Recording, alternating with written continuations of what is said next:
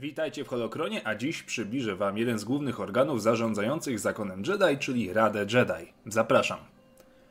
Sama nazwa Rada Jedi nie odnosi się do jednego tylko ciała decyzyjnego, ale do różnych, które z kolei mają swoje kompetencje. Tak więc Rada Jedi to przede wszystkim najwyższa Rada Jedi, ale również Rada Pierwotnej Wiedzy, Rada Pojednania oraz Rada Przydziału czy też przydzielania zadań.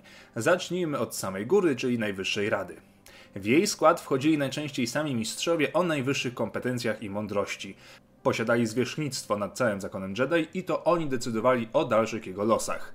Byli także swojego rodzaju radą doradczą, bowiem mógł przyjść do nich każdy rycerz czy też mistrz, by uzyskać radę czy pomoc.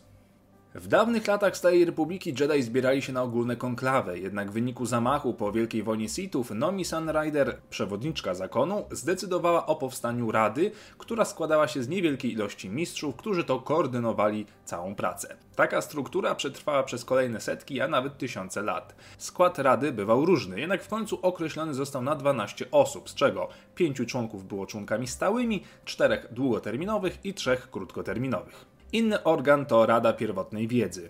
Członkowie tej rady mieli odpowiedzialne zadanie.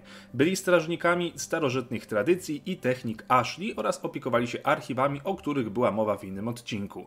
Prowadzili również nauki dla modzików. Pod ich pieczą pozostawały starożytne manuskrypty oraz holokrony, również te posiadające tajniki ciemnej strony mocy oraz wiedzę Sithów. Mistrzowie tej rady nieraz doradzali swoją ogromną mądrością mistrzom z Najwyższej Rady.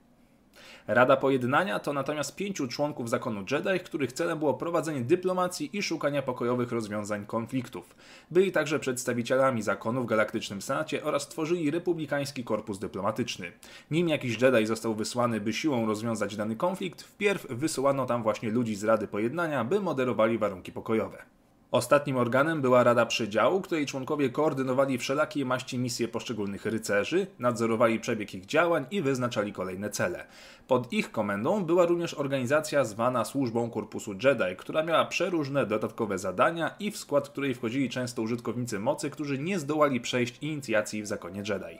Cała Rada Jedi funkcjonowała oczywiście na świątyni na Korsent, jednak nie była to jedyna rada, bowiem istniały jeszcze inne położone na odległych planetach. Należały do nich Rada Jedi w enklawie na Dantooine, Rada na Tarisie, Katarze, Telosie 4, Almasie oraz Rexus Prime. Na każdej z tych planet istniała akademia, która również prowadziła szkolenia i wykonywała podobną pracę jak Jedi w stolicy. Zdarzało się też, że członkowie tych rady byli podgrupami Wysokiej Rady. To tyle w temacie, dziękuję Wam za oglądanie, zobaczcie poprzednie odcinki i oczywiście niech moc będzie z Wami.